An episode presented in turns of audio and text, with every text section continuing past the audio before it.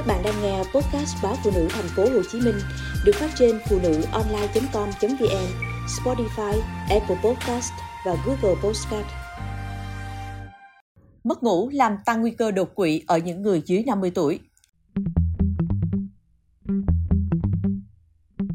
Theo kết quả nghiên cứu trên 31.000 người không có tiền sử đột quỵ trong 9 năm, các nhà khoa học Hoa Kỳ cho biết càng có nhiều triệu chứng mất ngủ thì nguy cơ mắc bệnh càng cao, đặc biệt là với người dưới 50 tuổi.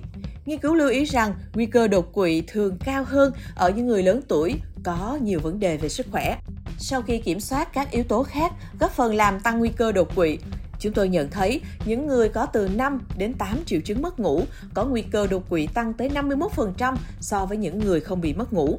Những người có từ 1 đến 4 triệu chứng có nguy cơ đột quỵ tăng 16% so với những người không có triệu chứng.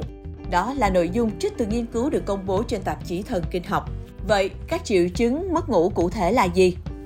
Bao gồm khó đi vào giấc ngủ, thức dậy trong đêm, thức dậy quá sớm vào buổi sáng, cảm thấy không được nghỉ ngơi đầy đủ, ngủ ngày, lo lắng, trầm cảm và cáu kỉnh, lo lắng về giấc ngủ, gia tăng sai sót hoặc tai nạn, khó tập trung hoặc chú ý, có nhiều liệu pháp có thể giúp mọi người cải thiện chất lượng giấc ngủ. Vì vậy, việc xác định vấn đề giấc ngủ nào dẫn đến tăng nguy cơ đột quỵ có thể cho phép điều trị sớm hơn và có thể giảm nguy cơ đột quỵ sau này, tác giả chính của nghiên cứu cho biết. Trước đó, một nghiên cứu được công bố vào tháng 4 đã phân tích dữ liệu của hơn 4.500 người cho thấy kết quả tương tự đối với các loại rối loạn giấc ngủ khác. Những người ngủ ít hơn 5 tiếng mỗi đêm có thể xảy ra chứng mất ngủ có nguy cơ bị đột quỵ cao gấp 3 lần so với những người thường xuyên ngủ đủ 7 tiếng, mức tối thiểu được khuyến nghị cho người lớn. Tuy nhiên, theo các nhà khoa học, ngủ quá nhiều cũng có vấn đề. Ngủ trung bình hơn 9 tiếng đồng hồ có thể liên quan đến nguy cơ đột quỵ tăng gấp đôi. Ngoài ra, chứng ngưng thở khi ngủ, tình trạng ngừng thở nhiều lần trong một giờ có liên quan đến nguy cơ đột quỵ tăng gấp 3 lần.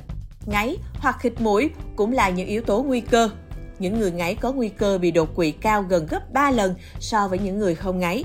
Bên cạnh đó, ngủ trưa cũng làm tăng nguy cơ đột quỵ. Cụ thể, những người ngủ trưa trung bình hơn 1 giờ có nguy cơ bị đột quỵ cao hơn 88% so với những người không ngủ. Tuy nhiên, nghiên cứu cho biết việc ngủ trưa theo kế hoạch dưới 1 giờ không liên quan đến việc tăng nguy cơ đột quỵ.